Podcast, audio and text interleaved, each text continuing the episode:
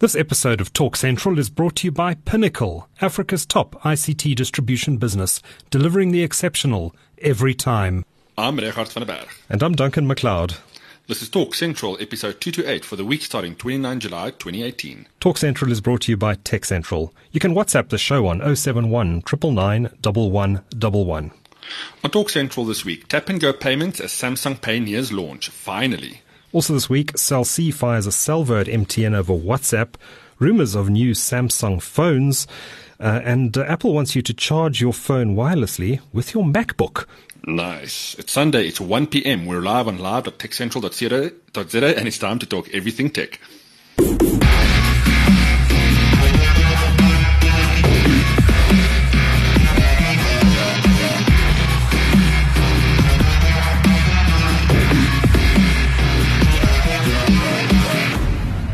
Well, welcome to the show. How's it, Regardt? How's it, Duncan? And welcome to all our live listeners on live.techcentral.co.za. Just a reminder, you can WhatsApp the show 071 999 and we will take your WhatsApps live on air. Um, yeah, it's uh, been a quite a busy week. Uh, winter is drawing to a close finally. Finally. Uh, finally. It's starting to warm up a bit here in Joburg. Um, and lots of hot news to talk about this week. Um, but before we get into it all, let's do our quiz. The first question Which bank has said it will allow customers to trial Samsung Pay in South Africa ahead of its commercial launch? Intel shares fell sharply this week after it delayed the introduction of what? Third question The shares of two social media companies took a battering this week over fears about their ability to continue to grow user numbers. And the fourth question Altron this week concluded the sale of which legacy business? And the final question What exciting discovery was made on Mars this week? And it's a pretty big one. It's a big one indeed. We'll get to the answers to the questions and the quiz at the end of the show, as always. But, um, Regardt, let's jump into, uh, let's jump into this week's news. And Samsung Pay is coming to South Africa finally. It's been, uh, it's been in the works for a long time. I um, mm. I remember uh, first writing about this. Uh, I think it must have been at least two years ago, and they um, initially promised it would be here in the first quarter of 2017. Uh, that was delayed until the third quarter of 2017, uh, meant to coincide with the introduction of the Galaxy Note 8. It didn't happen. Uh, but Samsung now finally appears to be readying its launch, I presume, in time for the launch of the Galaxy Note 9, which is happening next month in New York uh, which is their uh, second big flagship announcement of the year after the Galaxy S9 and S9 Plus announcement uh, towards the beginning of the year. And um, yeah, uh, they are, um, ABSA has announced this week that they are going to be offering their clients early access to Samsung Pay on a sort of test basis. Uh, nice, and nice. Um, my guess is that uh, we're going to see the launch at or soon after the launch of the um, of the Note 9, which is happening, I think, on August the 9th in Brooklyn, in New York. And um, yeah, it's uh, obviously the big second big flagship of the year for, for Samsung and their their phablet uh, format device. Mm-hmm. Um, it, it, we now with better battery, better battery, um, bigger screen, slightly bigger screen is the rumor. Um, but I think the I think the the Note 9 uh, launch this year will be quite iterative. Uh, certainly, mm. if you look at all the leaks that have been coming out, it's um, it's not going to be a huge change on uh, on previous models. The rumor is that that S Pen though will have Bluetooth in it, which will give it additional functionality.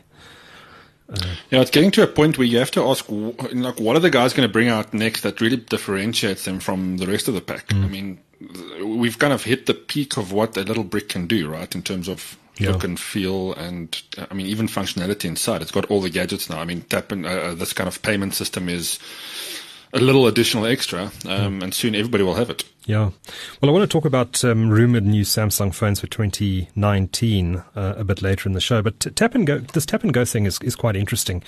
Uh, you know, I, I, I, bank with FNB and I use uh, tap and pay wherever I go now, um, as long as the transaction amount is less than 200 Rand, uh, which I think is still the limit.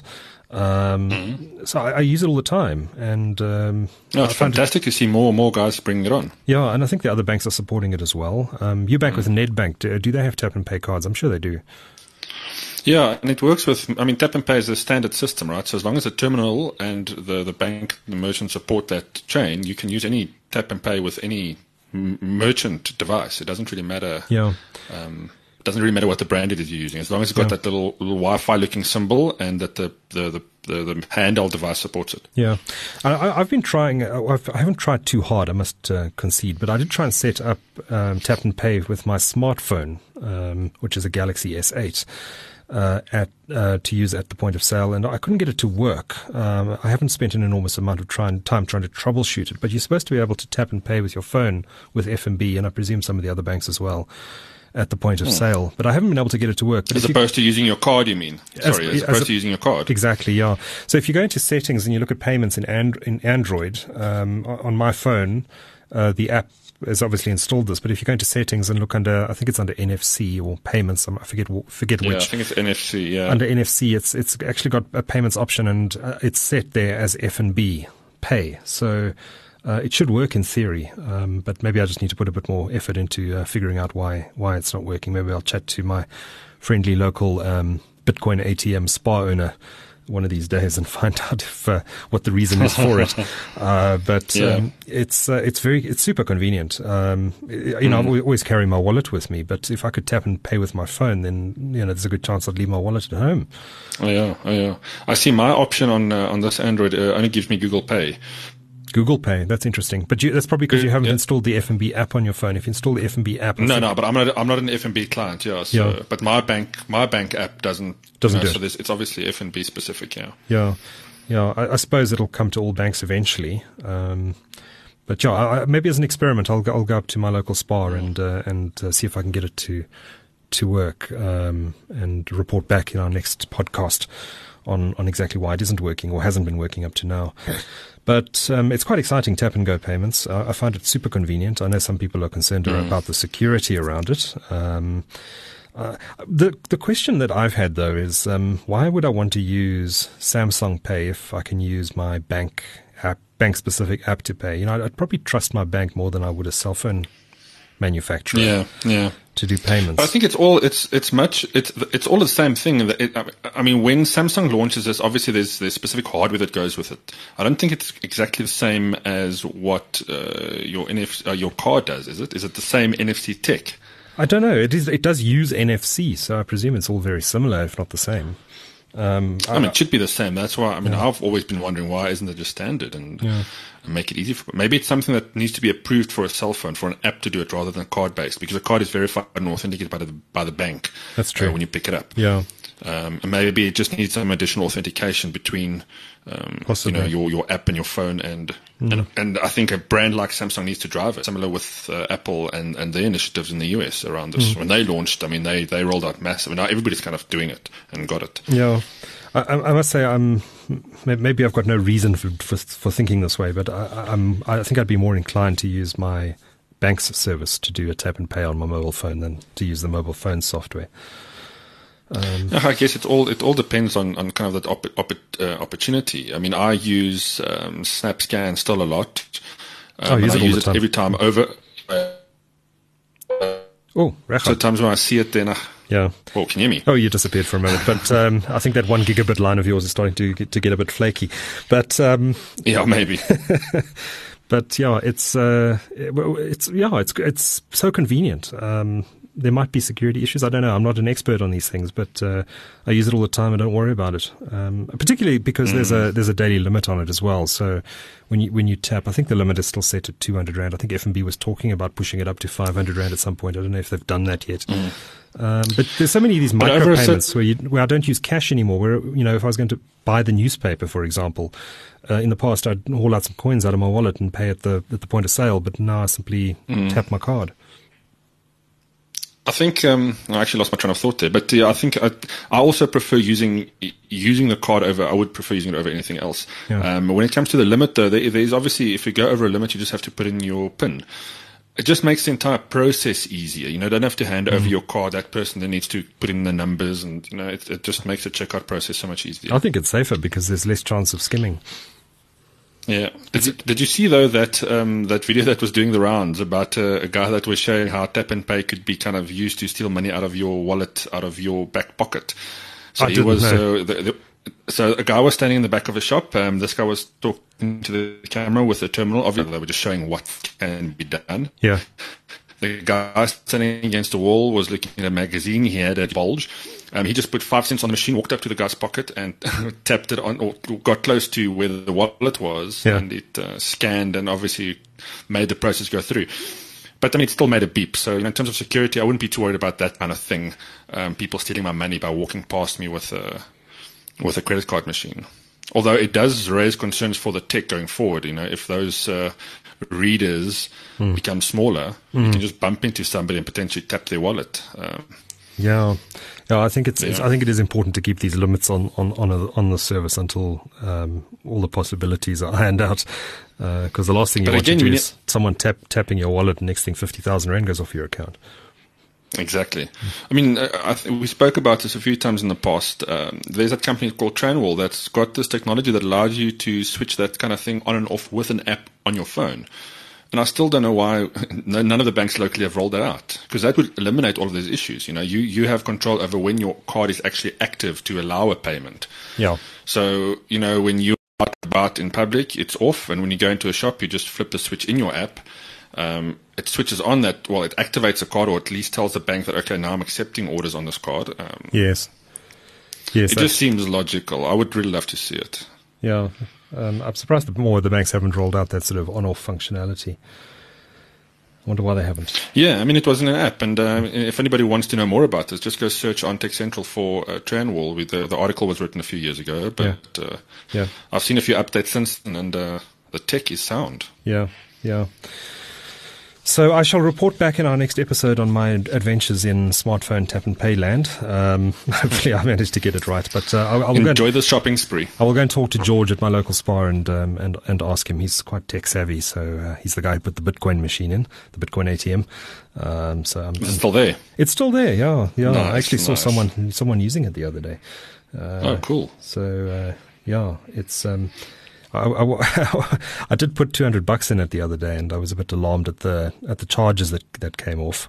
Um, although I think that was um, uh, that may have been charges from Luno as I was, as I was transferring into my Luno wallet because uh, you can set up your Luno wallet to work with the machine.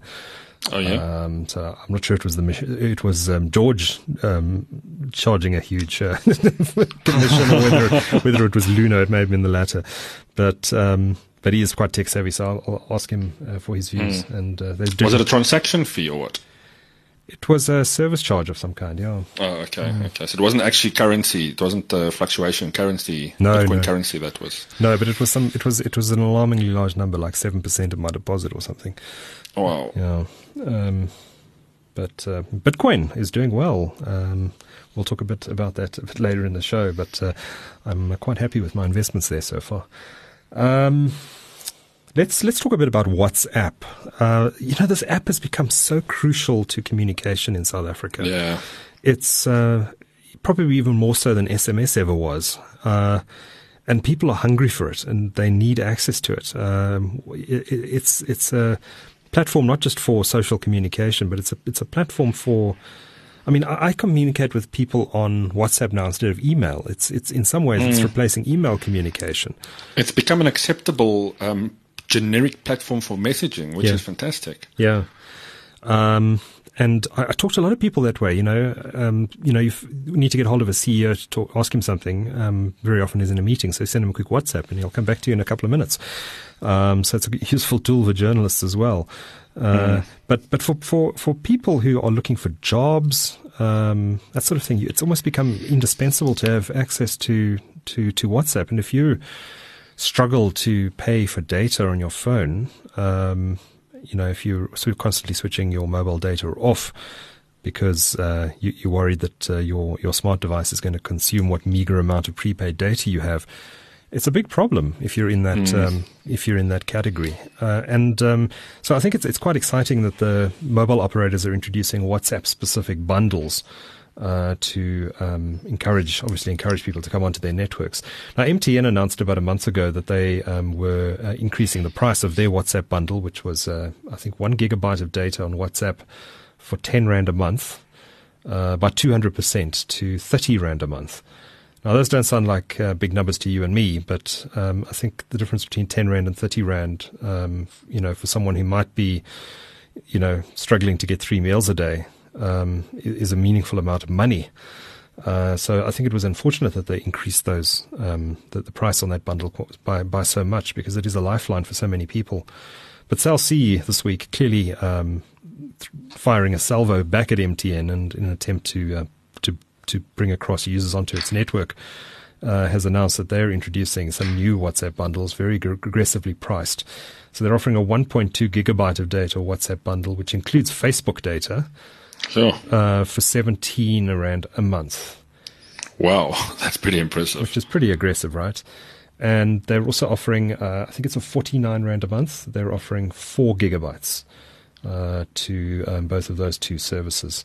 Uh, the I'm um, just having a look here. For four for four rand, Cell C customers get 80 megabytes of data for use with both WhatsApp and Facebook for 24 hours, while 17 hmm. rand gets 1.2 gigabytes for 30 days, and 49 rand gets 4 gigabytes for 30 days. Um, yeah, those are pretty compelling prices. And if you need to be on WhatsApp, um, 17 Rand for a month's worth of WhatsApp. I mean, on WhatsApp, you may be able to burn through that on Facebook videos, but I don't think you're going to burn through 1.2 gigabytes just using WhatsApp. No, no, a lot of, I mean, yeah, I mean, you can send pictures and stuff, and still those won't be too big. Yeah. Um, no, unless you start sharing those videos. But Large yeah. amounts of video, I think, for that to get through that. But much. I don't think that's a, that's not what's necessarily being done here. I mean, communication is still the primary yeah. um, primary use. And if I look at uh, just other usages and why this has become so popular is, is the group aspect. And I mean, if I look at my local, the street group, you know, keeping everybody informed with what's going on in the neighborhoods and security messages and all those things. I mean, WhatsApp has become indispensable for that. That's, it's the first time in a long while you've been able to, to, to communicate with people in such a direct way using groups in, on an app that everybody kind of just has by default. You know, it's become a generic. Yeah, for sure. For sure. Uh, oh, uh, that's what I wanted to say. Uh, Vodacom, I was having a look at their website. You know, they've launched the, these social ticket bundles, uh, which they're advertising everywhere. And I was, I was curious as to, to what they offered on those. So I went and had a look at their website. And they, they provide um, cheaper access uh, through these bundles to various social media platforms like Facebook and Twitter and various others. Uh, mm-hmm. But I was, I was interested to note that none of the social tickets include WhatsApp. Yeah, that is interesting. I mean, if we look at why MTN pushed up their pricing so much, I mean, that was a huge jump, right? Uh, do you, did it, do you think it could have been data related? Like, okay, well, guys, they, we they said that kind they, of used too much. They said the reason they, they, they did it was because um, they weren't expecting the demand that it created, and it was actually putting enormous pressure on the quality of their 3G network. Uh, they said the 3G network is under immense strain, and um, so they, they had to push up the price. Uh, I don't know if I don't know if that's just um, uh, an excuse um, maybe they realized that um, they could charge more for it and therefore decided to do so in, in, in the context of the competition that's out there. Yeah. Um, but their, their claim was that, uh, that, that the 3G network was under strain. But yeah, it's a well, huge clearly, It clearly cost them. It clearly cost them more than what they bargained for, mm. or you know, it cost them more. Either it was just on the, the, whether it was a strain on their service, or whether it physically just cost them more in terms of you know what people were using their data for. They just the return on their investment wasn't enough. Mm, could be. Who knows? Who really knows? But uh, the official version is that uh, the 3G network was under strain, and they said they're investing another 200 million or 300 million in their uh, 3G network uh, to um, to try and offset some of the impact of the demand for WhatsApp on their network, mm. um, which again just shows you how important the service has become. Um, it also shows you how much, how many people are still using the 3G network as opposed to the LTE network. Um, I think millions of South Africans yeah. um, only have 3G devices, 3G smartphones. Um, and uh, so that, that network is not going to be switched off anytime soon. I strongly suspect. For sure. Yeah. I'm, I'm having a look at the Vodacom, the, the, the, the ticket, the Vodacom, the tickets. Mm. And I'm hmm. looking at the video ticket here. They've got 100 meg for one hour for five Rand. Now, this is a video specific package, so it doesn't really include social media and stuff. But for, for, for 100 megabytes, I mean, you're not going to be able to do much mm. streaming of any nature, video specifically. I mean, I, the social stuff, 100 megabytes, you can understand. You can still do a lot with it. Oh, those prices were not cheap. Yeah, they had a 100 megabyte option which included Netflix. yeah, but that's what I'm, that's exactly what I'm talking about. So even YouTube, yeah. I mean, even YouTube scaling to 360, maybe you can get a bit more, but hmm. it's yeah, it's it's yeah, it's a bit. It's, I don't know. Yeah, it's, it is, I don't understand it. Maybe I don't understand. It is expensive. It is expensive. Um, but no WhatsApp, which I was really intrigued about. What does that tell us? Is is Vodacom terrified of uh, of WhatsApp eroding its voice and uh, and SMS business that they don't include it in these social tickets. Mm. Well, it's already kind of eaten away at that SMS section, right? So now mm. I think maybe that's what MTN also realized. Like, okay, guys, we are maybe losing more on the SMS side. Mm, good point. Um, and that's why we have to maybe we need to compensate. Maybe that was the reason. Good point. Yeah. Um, but Cell C def- definitely trying to step into the gap there uh, that um, MTN might have left behind by hiking those prices. And that's the wonderful thing about a competitive market is um, one operator does one thing, another op- operator sees an opportunity and jumps in. Oh yeah. Uh, you know, if if we had a, a monopoly in the m- mobile industry, then um, you know consumers would just have to to lump it. Mm. but you know, the fact that there's four operators in the market um, encourages competition, and so Cell C has reacted to MTN's move and obviously hoping to win over customers. Um, so good stuff. Good stuff. Uh, but yeah, I, I, was intrigued that Vodacom doesn't include WhatsApp in its social tickets. I mean, it just seems mm. a, bit, a, bit, bizarre.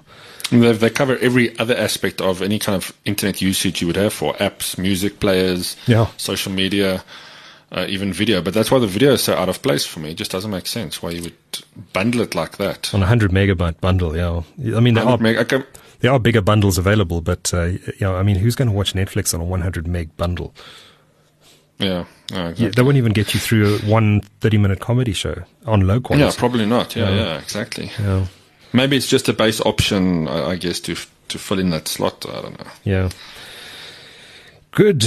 Anyway, we need to take a quick ad break for our podcast listeners. For our live listeners, we'll be back right now. Are you a search engine? Because you found me. I feel we have a strong connection. Well, you're pretty fly for a Wi Fi. Should we drop it like a hotspot and head back to yours so we can Showmax and snuggle? Let's get giga with it. Uh, but I don't have fiber. Don't get caught in 50 shades of delay. Broadband your horizons and switch to Vox's super fast, super reliable fiber network. Experience the momentum. Connect your world. Visit us at vox.co.za forward slash fiber. Bitco is revolutionizing the way businesses connect. We're taking on your connectivity challenges and shooting our high speed fiber internet across the country. Not just for some, but for everyone. Fiber is not a luxury, but a necessity. For business, for life, for you. And being connected is everything. So network with a tier 1 internet provider and take your business to the next level of connectivity. bitco.co.za. Connectivity is everything. Welcome back to the show. How's it, Regardt? How's it, Duncan? Good, thanks. So we were talking a little bit about Samsung's uh, upcoming phones a bit earlier in the podcast. And there's some interesting uh, rumors that are starting to circulate about what might be coming early next year from Samsung. Um, obviously, we're expecting the Galaxy S10 and S10 Plus. But there are rumors, that strong rumors, that uh, Samsung is going to introduce something called the Samsung Galaxy uh, X or 10. I'm not sure how you'll pronounce it. If it's Apple like, it'll be 10, I suppose. Um, and the rumors doing the rounds on, on, on various um, websites uh, and, and uh, proper tech, US tech websites, uh, not, not uh, fake news sites, is that, um, is that the Galaxy X is going to be uh, Samsung's first foldable smartphone. Nice. And I see there's a differentiator from what we know. Yeah, indeed. That's that would represent a um, a step forward. But the question is, why? What would you be able to do with a foldable phone that you can't do with a standard smartphone? I can see a lot of uses for that. I mean, I, I always complain about uh, my Android being just too big, right? It's or any any kind of larger larger than a six inch device. Because some people, I mean, a lot of people like the big size screen, but putting it in your pocket it, it, it's a problem. Not all pockets are made the same, right? So it doesn't always fit everywhere. And I can only imagine with bigger devices, you know, this will allow you to actually have maybe a 10 inch foldable device that becomes a 5 inch in your pocket or something. I mean, uh, could be interesting to see what yeah. they can do with it. Yeah, the rumor is it's going to have a 4K display and that the display size is going to be rather large. I suppose the idea of having a foldable display is that um, you can turn your smartphone into a miniature tablet, uh, a bigger screen device which you can then watch movies on or consume magazines. Yeah, perhaps. I mean, if you if you fold it sideways, but I I I think the real usage here is um, just storing it and in, in, in, putting in your pocket, mm. right? I mean, because if I'm looking at the the sketches here for how they how it plans to fold, it's folding inwards like a clamshell. Yes. So I don't know. Well, I don't know if that hinge mechanism, which looks like it could go backwards because it's got an XY um, little angular arrow section underneath it, so it could go fold the other way, so you can flip it up and it just have one side on. Yeah. Um, that could be an interesting use case. And if you if you scale this if you scale this up to a notebook, now you've got that um, dual screen notebook. Or you know, we have two screens, basically two tablets um, on each side. Yeah, I could see a huge impact in the in in the in the in the laptop market. If if you're, although would you really want to tap on a screen to type? Um, I mean, it's No, definitely not. No, that's rather- been proven to be you'd- terrible. You'd rather rather have a, a, proper tactile keyboard, right? But there's a lot of reasons why you would want that. I mean, still in a in a flip device, a flip large screen device. But I, I could see d- different models emerging here, like um, you know, you know the the new MacBook Pro has that touch. Um, what do you call it? Touch. Touch panel, bar. touch bar at the, at above Touch the bar, keyboard. Imagine the screen came down and then curved gently down towards the keyboard, um, and that the screen and the bottom part of the laptop where the keyboard is housed one. Is one. Yeah. yeah, let's make this puts a puts a different twist on um, Samsung. What what was it called? That screen that they brought out a few years ago that was wrapping around the edges, um, the Infinity display or Oh, something. the, like you mean but they introduced with the S7? I think, or the S6? Yes, yes, yeah. um, that, that edge to edge, just curved edge to edge. Mm, yeah. That's kind of fallen away now, right? So this, I mean, it kind of showed people kind of did like that and what Yeah. you can do with that side strip, but this is more practical. Oh, the S8 and S9 still have that curve at the edge. Um, you can still tap at the edge of the screen to bring in menus and stuff. Uh, but this is, um, I mean, this this is a concept that's that's that's completely different. And uh, yeah, I mean, if Samsung can bring this to market, it's certainly going to get people talking. Um, I, I'm not sure I'd buy gen- generation one of, of of such a technology, though. It sounds like it's something that could break quite easily. Well, you never know. Maybe that, yeah, I mean, you, you'd have to put it through a few stress tests, but I don't think uh, Samsung um, would put something like this. Well, okay, maybe I shouldn't say that when we got the battery debacle a few years behind us. But Samsung wouldn't put something out, I think, that, that wouldn't survive general day-to-day use, especially with a new technology like this, because this could ruin ruin a company like that if they if they mess it up. That's true. That's But it true. does, it does, it does show what else could be done. I mean, we know a lot of companies develop new tech and they s- themselves don't quite know what. I mean, Google Glass is one of those examples. Mm. You know, it's it's kind of a precursor to other technologies and other things that they're working with. So by bringing something like this to market, even if it's one or two consumer models, they'll get a lot of data from how people use it. People on YouTube will have interesting videos on how they use their flip screen and how kind of you know it's it's different from using any other phone. I think that could be a good play as well. Because if the technology is there and you can bend a screen, the think- next thing is to find a use for it. I think I'd have to I'd have to see this technology and play with it before I'm convinced that um, it makes hundred percent sense. It's, it sounds exciting, and uh, the ability to have a bendable phone sounds awesome. But in all practicality, is it something that consumers really want?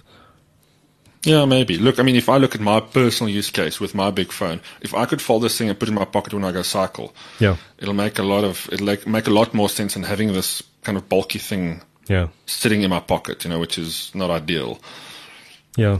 It's pretty amazing tech, though, if you think about it, about what you'd Oh, be yeah. doing bending a screen at that sort of angle. Um, there are lots of videos on YouTube already of, of Chinese companies that are experimenting with this technology. I was watching one the other day of a, Mm, almost a tablet-sized device that, that folded up into a like a small book, and you open it up and it became um, a full screen that you could like a book e-book that you could Like a proper re- book, yeah. that you could read and flip through. So the you know the technology is getting there. It's it's probably almost ready for commercial deployment, but. Um, Hmm.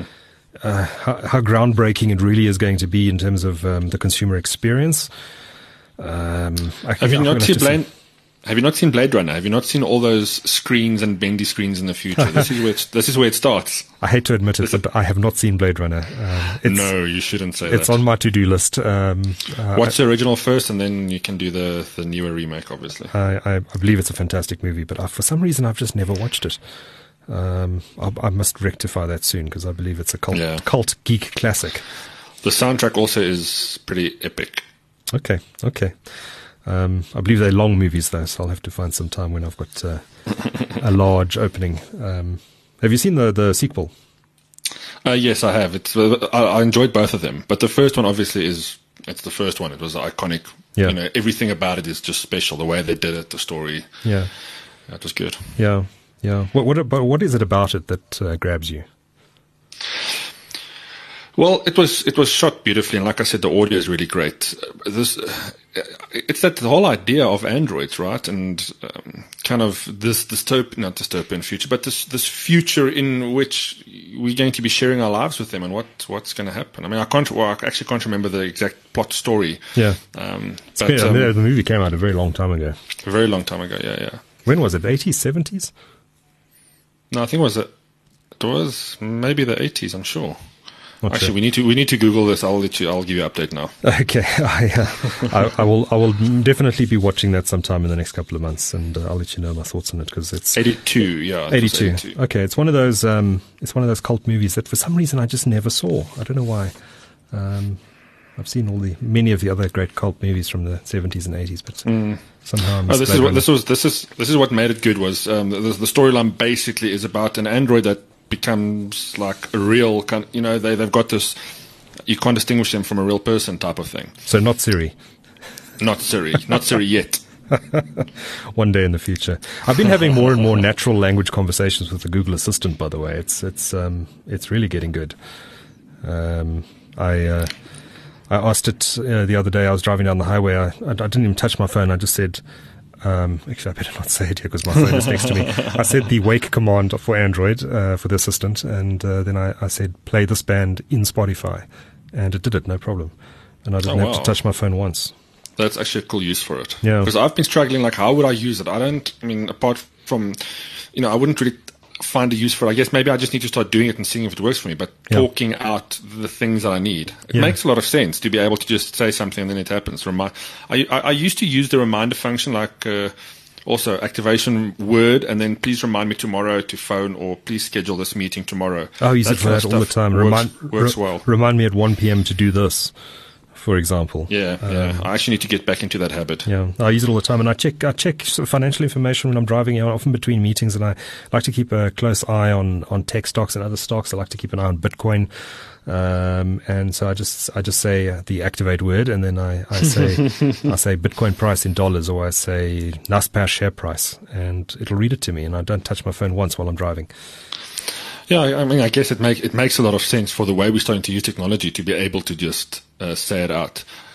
In yeah. a home environment with a lot of people or in an office environment, obviously it's a different thing. Yes. Um, but I can also see in a home environment where you say, you know, again, tell us the, the fact about this thing we were just talking about. And yeah. then as opposed to people just uh, fiddling on their phone trying to find the answer. Yeah, no, no, it is, it is useful. And that Spotify thing is particularly useful. I mean, just say, say to it something like, uh, play Pink Floyd's Dark Side of the Moon on Spotify, and it'll do it. Now that would have been a good one to shout out, so everybody uh, would start playing that immediately. Absolutely, I was thinking about uh, Dark Side of the Moon actually after watching the lunar eclipse on Friday night. Did you did you have a look at it? Yeah, I did. I, did. I didn't watch the the I forget what the word is. I didn't watch the end of it where it goes out of the the, the um, yeah. It was quite late. Out of the show. Yeah, yeah. Mm. But it was beautiful, absolutely. I mean, the whole run up to it, and there's been some great photographs online too, just uh, from all over the world. Yeah, yeah. There's some fantastic local photographs. Did you see the one, uh, the time lapse one over Sandton? I didn't see a time. I saw a photo. Oh, you mean the still photograph with the time lapse of the? Yeah, uh, yeah. Every yeah, I saw that. Thirty one. minutes that or so. Beautiful, mm, beautiful, stunning. The Sandton in the background, and uh, I saw someone in Durban uh, did a fantastic one over the harbour. Um, I'll share it with you after the show. Cool. Yeah, I stopped trying to take photographs of stuff like this because yeah. I don't have the right equipment, and yeah. uh, everybody else is so much better. Well, I um, I've been messing around with photography and was trying to take pictures of the um, of the moon and uh, messed it up completely. Uh, and um, so I've been uh, doing some further research there, and that's uh, my pick this week. So we'll get to it a little bit later in the podcast. um, but let's. Uh, well, we've got one more news story we need to talk about, and this one is actually quite very interesting. Apple uh, is. Yeah. Talking about, or has patented, I believe, is that right, Regardt? Patented? Um, yeah, patented technology that will um, allow you to charge your Apple Watch with your iPhone and charge your iPhone with your MacBook, etc. Um, what exactly are they doing? Yeah, so so they basically want to patent the idea that every one of your devices will be able to charge everything else. So you can literally wirelessly to your your wirelessly, yeah. So you can literally put your watch on your phone or your phone on your computer or your phone on your tablet and then it will charge. I mean, it's one of those patent filings that you can see. Yeah, they're doing it because it's a it's a pretty good idea. we know where this wireless technology is going, this wireless charging technology is going. I mean, it's not inconceivable to think uh, in a few years every phone will charge this way, and you probably would never have to plug it in. Imagine how great that would be. So battery life, it not it, it wouldn't really be so much about the actual battery life. Um, mm. Because it'll be charging the whole time. Yeah. So yeah, this patent filing basically um, shows that they want to. Um, that it doesn't show uh, kind of the insight on what they're planning to do with the technology, but it shows that they want to be able to place a device, um, and they've basically patented um, three uh, or three or four spots on each device. So they've covered yeah. the whole thing. So you can put it on the top, at the bottom, on the uh, on the back if you want. Yes. Um, it's going to be yeah, it's going to be interesting. I mean, it makes so much sense, right? I mean, I've often put my phone just next to my computer. Um, yeah. Now, if you close your the lid of your computer, just pop your phone on top. It should be able to charge it. Yeah, it makes absolute sense. And uh, I, I, do wonder what, what impact it would have on weight. Obviously, you when you're carrying a mm. laptop around, you want it to be as light as possible. I, I'd imagine these little wireless charging coils are probably quite light. Yeah, I mean the Apple Watch has got it right. So I mean it's very it's very small. It's like a little antenna that just coils up in uh, in the back in the base of the unit or something. So yeah. it it wouldn't be very thick, um, and it will sit so close to the device because it's not going to be charging over a centimeter or two. It's going to be within millimeters from its conductive coil. So it's yes. short range, low. Or I don't know what the power is, but I would assume low power hmm. charging. Yeah. Yeah, I've been using wireless charging with my S8 for a long time, and it works incredibly well. I just pop it in the dock on my desk, and my phone is always charged. I mean, there's there's tech out there in labs that allows you to charge these devices without being close to, you know, the old Tesla, the, the Tesla concept where you can send electricity wirelessly anywhere, yeah, um, you know, over over distances, and you know, that's been proven to work, which is even more exciting if you think about it. Imagine having a little unit in your room or in your house yeah. That just kind of sends a laser beam or whatever it is to each device and just charges everything wherever it is. I'm going to come to Regardt's house in a few months and I'll just find a burnt, burnt crisp on the floor, the remains of Rechard as he was experimenting with all this wireless charging technology. yeah, like little burnt match in the corner with all these devices around. Yeah. Yeah. At least every one of them will be charged. he died having fun. Well, uh, I look forward to that. Any indication charging. on when Apple might be bringing this to market? No, I mean, yeah. if they've only filed the patent now, I, I wouldn't imagine it'd be out for for maybe another season or two. So maybe I would I would imagine maybe, maybe next year, 2019, yeah. uh, 2020, yeah, 2019. 2020. So we we probably won't see it in the iPhone this year. Well, you never know. I mean, you mm. never know. Maybe maybe they were far ahead with the technology already. Yeah, maybe, maybe. But exciting stuff, and uh, I expect uh, I expect other manufacturers are going to do the same. Uh, you know, mm. at the mm. moment, Apple introduces in its laptops. You'll be sure all the Windows manufacturers do the same, um, especially on their high-end models. But it's uh, it's quite cool, quite exciting idea. Oh, very. Um, just looking at our WhatsApp line here, we've got a few messages coming in. Um, Mohammed asks uh, when we oh do we have our podcasts on SoundCloud? I'm afraid we don't have them on SoundCloud, but uh, we should add them. So I will do so. Uh, so uh, look out for our podcasts on SoundCloud. Nice. Sooner rather than later. Um, and then we've got a message from who's this from? Uh, Johan Slubbert, uh, he says, unbreakable plastic screens also coming to Samsung in future. Plastic more bendable. Um, and probably more affordable too. That's actually quite yeah, awesome. interesting. Um, I, I, he sent a link here as well. I'm not going to click through now, uh, but he sent a, a link to the uh, SamMobile website, um, in which uh, well, the headline seems to be Samsung's unbreakable display versus Gorilla Glass Six. I'll have a read of that after the show. Um, but uh, certainly, there's some sounds like there's some interesting innovation coming in display technology over the next couple of years. That takes care of our news this week. Let's move on to our uh, regular features. Our winner this week is Bitcoin, which uh, has been surging lately after dipping below $6,000. I think it fell to about $5,700, $5,800 at one point. Um, and I was getting a bit nervous as a new Bitcoin investor, but it has surged um, in uh, just the last week or two, um, mainly, mainly in the last uh, week, I think and is now trading around the $8,200 level. And technical analysts who look at this thing are suggesting that um, the bull the bull run might be back. Um, that uh, we there, there, were the bad times for Bitcoin, which uh, you know really has come off very badly in the first half of this year, from peaking at almost twenty thousand dollars in December last year. It fell. Um, it fell by about 70 percent uh, during the course of the first six months of this year, and people were starting to wonder whether this thing is ever going to go up. But um, back up, it seems to be going, and technical analysts seem to suggest that um, that uh, it's uh, adopted a more bullish trend, and could be targeting the 95 $9600 level in the short term. So, as an investor in Bitcoin and other cryptocurrencies, I'm following this with a great deal of interest. Uh, if it goes back up to $2,000, $20,000 rather, I will be a very happy person. So your five Bitcoin should be doing quite well then, eh? I wish I had five Bitcoin. I have a fraction of a Bitcoin, um, but I've also invested in a range of other cryptocurrencies through uh, Bitfund, who I think we spoke about in a previous episode. So I've, I've also invested now in uh, Ethereum and uh, Stellar, I- IOTA. Uh, I forget all the names, but um, it's uh, my biggest exposure is to Bitcoin, but I'm investing mm. in the 10 biggest cryptos by market value. Uh, which makes it more exciting. oh yeah, oh yeah. Just just spread your spread your bets. Yeah. Um, although they all tend to move together, they don't always. Um, so sometimes you'll have one coin that suddenly jumps and the rest of them don't.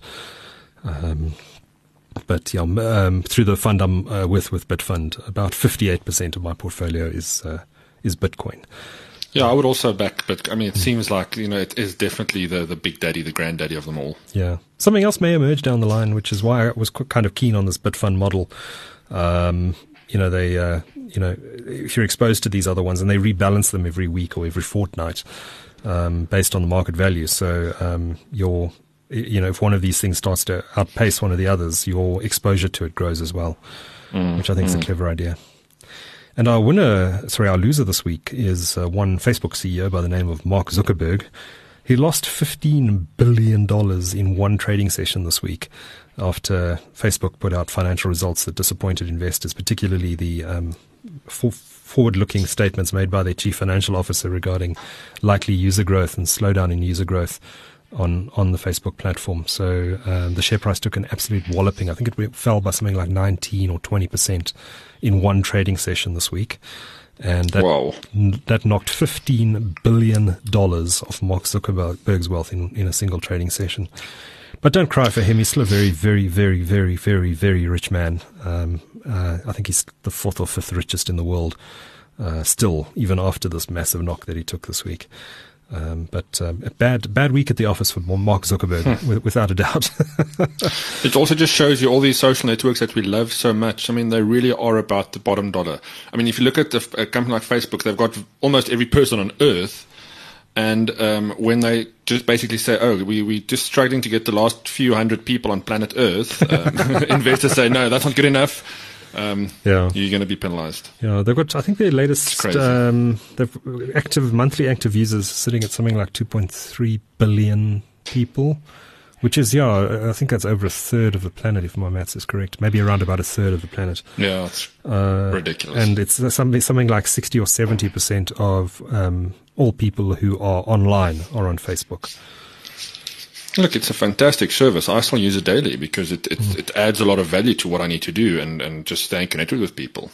Yeah, yeah, for sure. And and there's a surprising amount of money to be made on Facebook. It's absolutely ridiculous. I don't know how. I, am I'm not there yet, but there is a lot of money to be made on Facebook. W- whether you you're doing marketing for it or um, creating content for it, yeah, it's you know there's a lot of there's a lot of opportunity there. How do you make money through Facebook? Through through advertising in videos or you can get a lot of reach. Yeah, I mean, yeah. so any small business can really reach a, a, the exact target audience. Most businesses, you know, have customers that are Facebook users. I mean, there's very few companies you can say, yeah, probably Facebook wouldn't work for them, um, especially in the retail side, you know, when you're buying and selling stuff. Oh, I see. You mean using Facebook as an advertising platform to drive revenue? Well, yeah, using it as, but also, you know, on the other side of it, just being being a voice on there. If if you start getting a lot of, it's it's a good uh, exposure tool. That's probably the best word. Yeah. Because everybody, you can reach everybody with it, and it's yeah. great exposure. I'm still using all these social networks, and I, I do look at them every day, but I'm posting a lot less than I used to. I, I used, uh, I still have TweetDeck open on a dedicated monitor here in the mm. office, mm. and I watch Twitter, um, not all day, but I, I watch it uh, a good chunk of the day, and um, but I don't post as much as I used to, and uh, on, on Facebook, I'm posting very. I find myself posting very little. Uh, I'm still consuming seeing what other mm, people are doing, mm. but I, uh, I'm not posting so much myself. I'm, I'm not sure the reason for that. Um, um, maybe I'm just getting older and I don't want to share my private stuff with people. well, that's that is that is it. I mean, there's a lot of things you don't want to share unless you want to be part of a voice. So in my in, in my case, for example, there's often things that I want to share, whether it's a story or whether it's a photo. There's there's like there's always like a I just want to put it out into the world whether I want to share it with friends or uh, from a business point of view, share this important piece of information. It doesn't happen often, but when I do post something, you know, I try and make it something you know, that's adding to a to a, a good storyline already or to a good uh, timeline already, rather than being like so many of these people posting to social media, just yeah. an absolute waste of time. Yeah, yeah. Although Twitter is still very good. I love Twitter. Yeah, I, I, that's my favorite platform as well. It's just um, the quality of generally, if you're following the right people, the quality of conversation mm. on there is generally generally quite good. Um, but you it's always been about the people. That's why it's good yeah. because you you know if if you follow quality yeah. contributors, that's what you said. Yeah. I always do wonder about uh, people who complain that Twitter has become a, a, cesspool, and uh, how can you even go in there? It's just people sniping at each other, etc., etc. And uh, you, you, know, you kind of scratch your head and say, "Well, why are you following them?" yeah, why contributing? Them. Unfollow yeah. them. Follow people who don't do that. Um, and using something like TweetDeck, you can easily hide things that you. So if you don't want to, I mean, if people tweet at you, you can very easily not be bothered by that. Yeah, I, mean, I use the mute function um, all the time. I don't yeah, like to. Yeah. I don't like to ban people or block them, but uh, mm. um, if if I if I see things that are uh, you know that are bugging me, getting in my way, I just tend to mute people, uh, which I find quite powerful. Yeah. Sometimes you don't want to uh, uh, unfollow someone because you might hurt their feelings. So I'll just mute them. well, this is a new worst trend in social media. Like you see this often. You get followed by people, and then what they expect you to do is you follow them back, and then they unfollow you. So they build their followers. Yeah. Yeah. Well, they mute you. It's, it happens all the time. Yeah. Well, no, no, yeah. Well, yeah. It doesn't.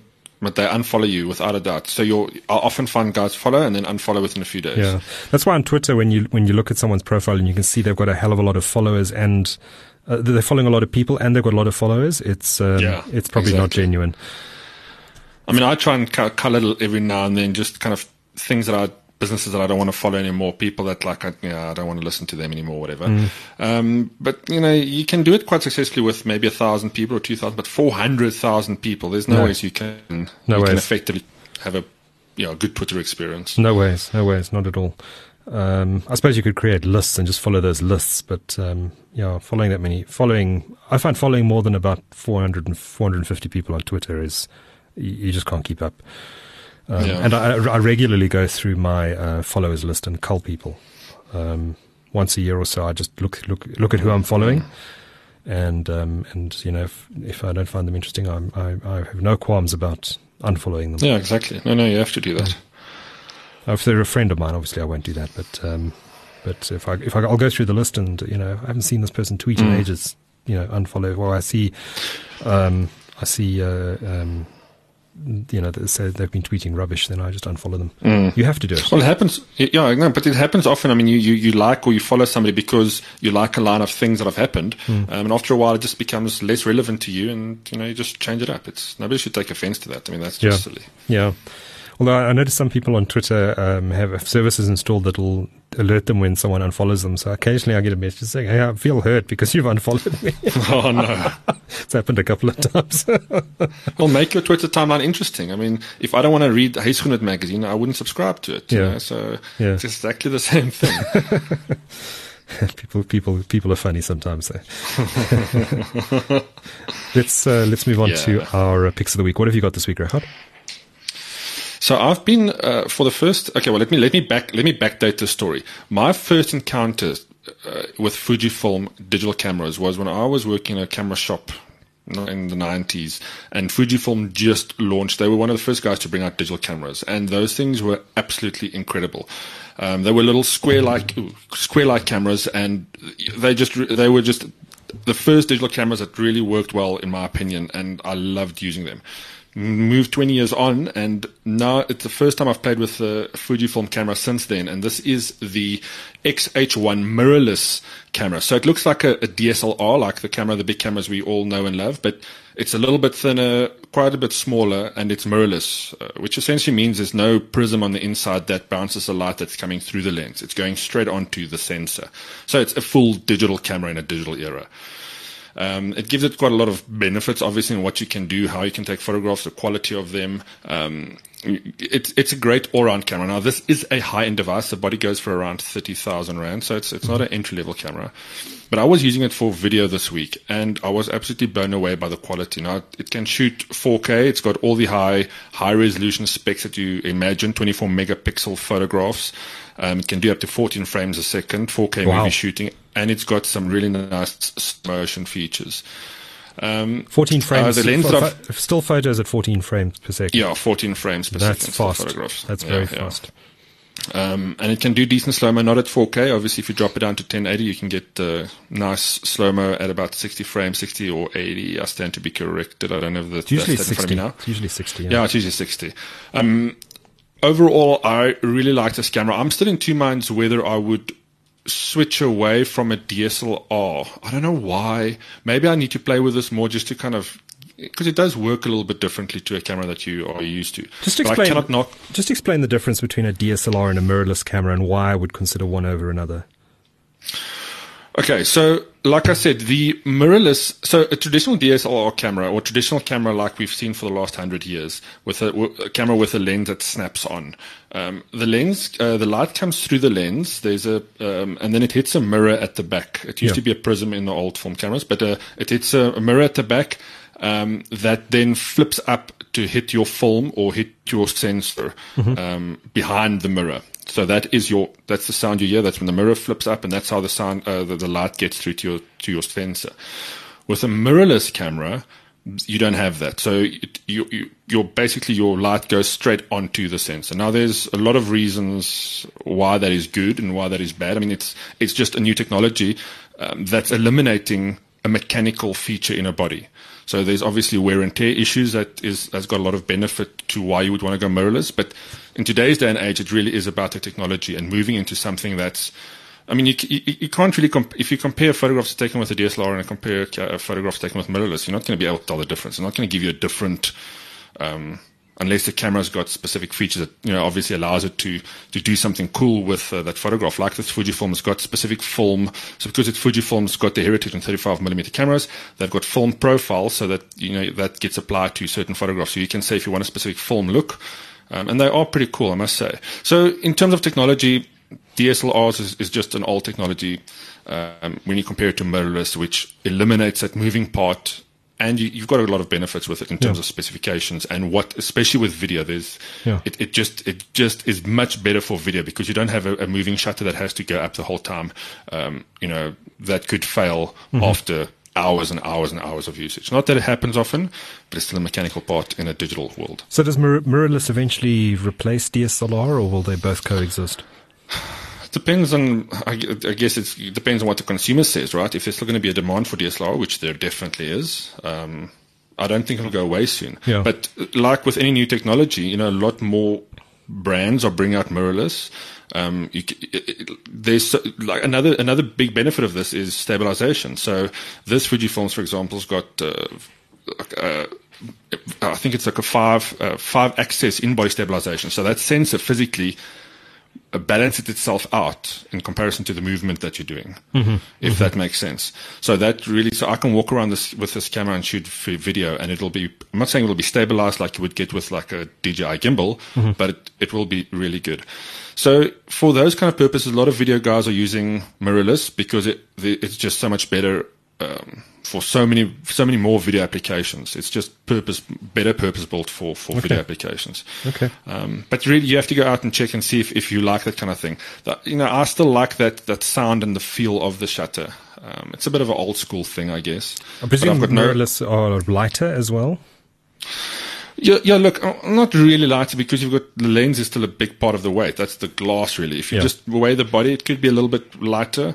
Um, but it's not really the, the, the, it's thinner definitely. So if you compare it, if I put this next to any other camera, this is this is much thinner mm-hmm. um, because it doesn't have to have that that mirror in there to bounce uh, to bounce the light up to your viewfinder. Okay. Interesting. I, am interested in this whole subject because I've just recently bought a, a new camera, a DSLR, and I didn't even mm. consider mirrorless as an option because I didn't even think of it. But um, um, you know, I had a DSLR before, so I thought, no, I'll get mm. another DSLR. I'm very happy with the thing. It's it's it's fantastic. But um, before I made the purchase, I didn't even think mirrorless as an option, and maybe I should have.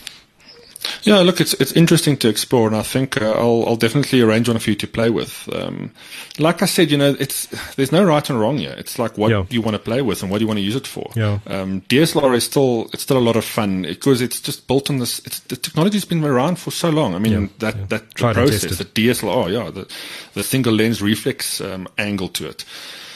So um, yeah, as long as you're happy shooting, that's if, even your cell phone would be good enough, right? Yeah, yeah, yeah. But Absolutely. yeah, sorry, this Fujifilm X-H1, it's uh, about 30,000 Rand for the body only. The lens that I've got is a 16 to 55. Um, I don't have the price for that on me, but um, Fuji, Fujinon lenses, and they are absolutely spectacular. I've got some videos that I shot with it, and I'll share it over social, on social media. So Fujifilm um, has its own custom mount, does it? Yes, yeah, yeah. No, all of these guys do. Oh God! So okay. you, are not going to be able to. You can get adapters and stuff, but I wouldn't wouldn't go there. Yeah, no, I'm I'm I'm very much stuck in the Nikon world because I have a bunch of Nikon lenses. So um, whenever I get a new DSLR, it's okay. Which Nikon am I getting next? uh, and that's how they get you. That's yeah, how Apple gets you too. Uh, I see there was a bit of controversy actually uh, just over the last uh, week or two. Nikon announced a new high-end mirrorless camera, and they announced that they would be using a different mount, not the standard F mount that um, most Nikon cameras use, and the user, the, the Nikon community was outraged. Mm, I can imagine. Look, I can also understand at some point, depending on what the reason is behind, but you do need to make a tech change if it betters the product, right? So if mm. if there is a new mount required, but yeah, the yeah. F mount's been around since. I mean, you can still buy one of their first cameras, an old manual film camera, and put a new lens on it, and yeah. vice versa. Yeah, yeah, it's fantastic. So you have a bonus pick this week as well. Uh, yes, I do. And I actually, what was it again? Why did I forget my bonus pick? Lego. oh, yes. Sorry. Sorry. The Lego store opening. How did I forget that? And I was playing with a little figurine in my hand here. Um, so South Africa's first official Lego certified store has opened, uh, open in Sandton City. Obviously, where else do you go if you're a, a premium toy brand? But um, now that the, they apparently Lego Lego South Africa has been around for a while, but now that they've got they've got now official uh, a store presence with licensed products. And what this means for Lego fans is that there'll be uh, lots of exclusives, um, lots of first stuff that'll come there before anybody else, and they will have you know just a lot of other a lot of fun things to do. Like one of my favorite things um, at the launch of the show, it was on Thursday, was the minifigure stand. So you know the little Lego minifigure that's taken on a life of its own. Um, no, I don't. I know the, nothing about Lego. You know nothing about it. nothing wow. at all. okay, so let me educate you. Lego, you know, Legos are building blocks, but the minifigure that they bundle with it, you see these things on the side of the box. It's just a little figurine, um, yellow head, various body types. That they are, I actually had an interview um, with Rob, the the one of the co-owners for the Yellow Brick Company, the company behind um, this new store, and that podcast will be up later this week. And he actually said that there are more minifigures in the world than there are people and that's an official stat apparently. Good grief. Good so yeah, the, my my favorite thing about the shop is the minifigure stand. So you can go in there; they've got all the parts in this nice little um, box, and you just basically go around, pick a head, pick a body, pick a torso, pick accessories, and you can build three of them for ninety nine rand. I mean, it is as a Lego fan, that is really cool. And I've got a probably about twenty or thirty figures myself, and you know, you just kind of collect them over the years, and. Yeah it's nice to to have a place to go to to do that. Um, if you're a Lego fan, definitely worth checking out. They've got the entire range. They don't have all the sets, but they seem to be quite um, quite keen on dealing with fans and talking to fans. If people want stuff, uh, if people want to get hold of things, you know, yeah. just go talk to them. They seem to be wanting to get involved. So, uh, um, knowing nothing about Lego, um, if if you're a South African Lego fan and you you wanted to buy Lego previously, uh, where would you get it from? Did you have to go to a regular toy store?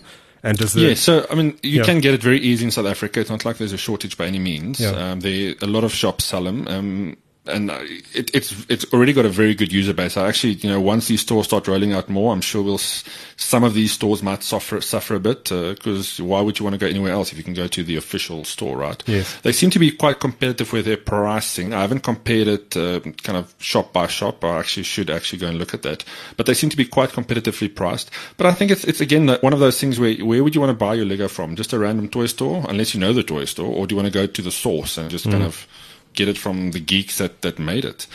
um, but yeah, yeah, Lego, no, Lego is pretty, pretty easily available. Look, the, the benefit of obviously the shop is, like I said, you know, you get a few extra exclusive, which is always great. So with launch, they've got a, the new Bugatti Veyron, which is an absolutely beautiful Lego Technics Um, and this thing costs about six and a half thousand rand. And as a Lego fan, I can totally, totally try and justify that. Should I have that spend free? Yeah. Um, I'd rather, have, I'd rather have the original Veyron. yeah, but that won't be six and a half thousand rand, I can assure you.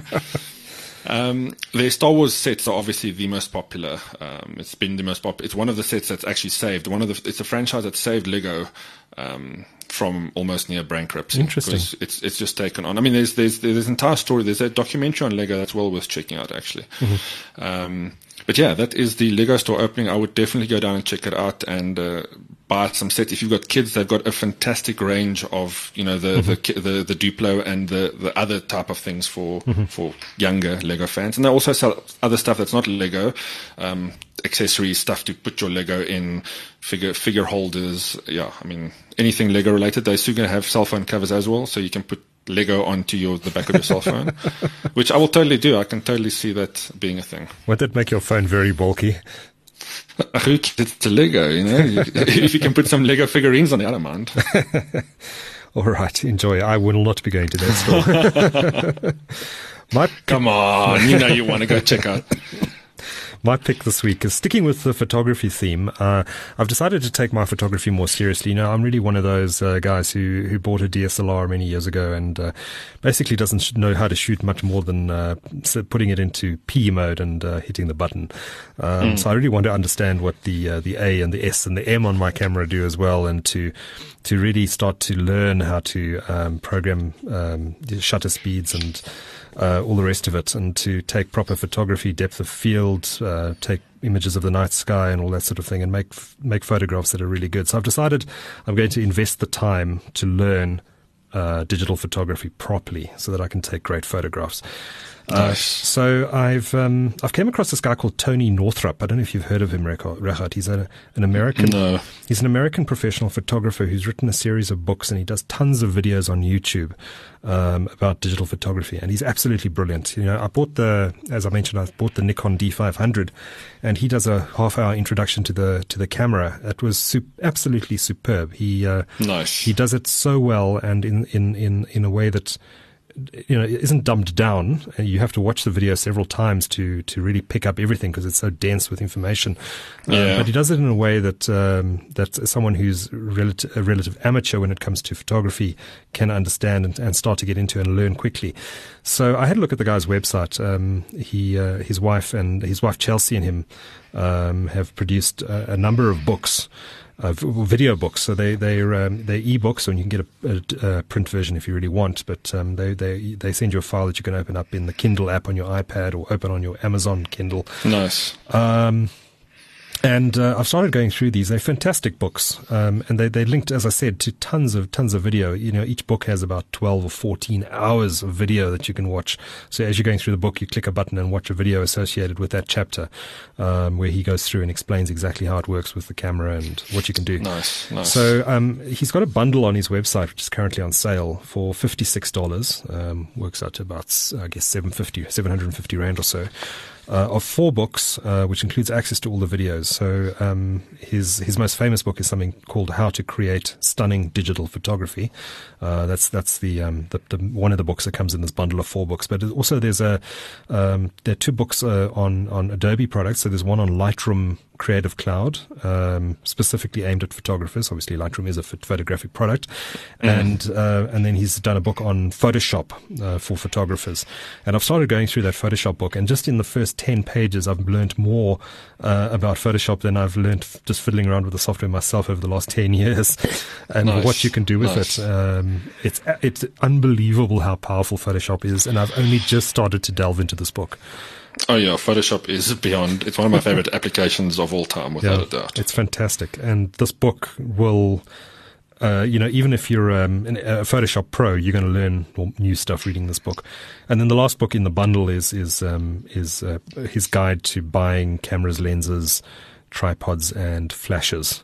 Um, uh, I haven't looked at that book yet, but um, I've gone through some of the other books, and it's well worth fifty six dollars uh, um, for uh, for hour, for hours. But I think there must be at least forty or fifty hours of training videos here, plus a ton of um, of reading material, um, which will, if, as he claims in the front of the book, um, take you to from an amateur to a professional photographer once you've completed it all, all and mastered the, the subject in full. Um, but I can highly recommend it. I haven't gone th- finished going through them yet, but uh, the amount I've learned already just reading through the first few chapters of some of these books uh, has justified the $56 price tag. Nice. And Lightroom, I would also highly recommend. I mean, the first thing I would recommend anybody do is learn how to use a camera, then shoot RAW, and then use Lightroom. Because yep. with raw, raw, raw uh, shooting in RAW um, and using Lightroom, you get you can do so many incredible things and really bring out so many beautiful colors in your photograph photographs. And that's how the professionals do it. Yeah. and then also presets. Presets i'm sure they'll cover it in the book but presets is the tool to use um, and you can buy a lot of great presets and then fiddle from there. It's just yeah. Uh, yeah. a great way to get hold of uh, to get better at photography. I love it. Yeah, now, I've already started shooting in RAW, um, and I'm I'm slowly learning my way around uh, shutter speeds and aperture settings and ISO and all the rest of it. Um, but my attempt at photographing the moon on Friday night uh, during the lunar eclipse was a spectacular failure. but listen, yeah, uh, you, you, should never feel ashamed to push it to P and just to get the shot out. Eh? Yeah, yeah. Uh, especially, especially once you as as you're learning. I mean, it, I only started shooting uh, full manual, and I've been shooting since school days. Uh, so at school I shot manual, but I've, uh, since digital I only shot manual again probably five years ago. Yeah, yeah. Um, every and up until then, for the last 15 years before that, it was just on P mode because with digital you could do it and you could yeah. push it quite nicely. Yeah, that's what I did with my old camera. Was just use P mode, but I want to learn how to use all of the settings. No, for sure. Them. No, it's definitely better mm. if you can do it, but uh, sometimes you just need to get that shot. Mm. Interestingly, in, uh, in, in the introduction to uh, stunning digital photography, Tony Northrup writes that he shoots most of his photos in aperture priority mode, um, which I thought was interesting. Yeah, because that I mean allows him to really because he's obviously focused on depth of field. So for him, yeah. it's more important to quickly set that than and the camera is clever enough to know what uh, shutter speed needs to use once yes. you've set in your. Yeah. But I mean, if you know your camera controls, to be honest with you, and you know once you know the result of a photograph you've shot, so you know what looks like at this and this and these uh, settings switching them with those two controllers on your camera layout is, is pretty straightforward. Mm. So hmm. it, it can be done. Yeah. Just a bit of practice. Yeah. Yeah. Practice makes perfect. I think the more you, the more you play, the, the more you learn and the, it, it's almost, um, muscle memory that has to kick in after a while, right? Uh, yeah. Yeah, yeah. Mm. And that was, was one of the biggest things for me testing this Fujifilm camera. It took me a few days just to get my head around the new way of using it. Yeah. Um, and that's probably the biggest thing that puts people off from using a new camera is, oh, I don't know how to use this. You mm. just need to learn it. Mm, mm. And these un- books are great. I'm going to check them out. Yeah, yeah, yeah, exactly. Yeah, I can highly recommend them. Um, even if you're uh, maybe not the you know the, one of the world's top pro photographers, you probably won't learn anything from this. But I think anyone who's who's amateur or even an intermediate photographer or someone aspiring to be pro will learn something from these books. So I think that's almost our show, Regardt. Um, before we uh, close out with your song pick this week, uh, let's do yeah. our uh, let's do our quiz. First question Which bank has said it will allow customers to trial Samsung Pay in South Africa ahead of its commercial launch? And that is ABSA. Second question Intel shares fell sharply this week after it delayed the introduction of what? And the answer there is microprocessors using 10 nanometer technology. And they are catching up here. It's unfortunate. Yeah, and they're uh, struggling more and more to adhere to Moore's Law, aren't they? Uh, it's getting yeah. more and more difficult the smaller and smaller they go. The shares of two social media companies took a battering this week over investor fears about their ability to continue growing user numbers. Who are they? And uh, those companies are Facebook and Twitter.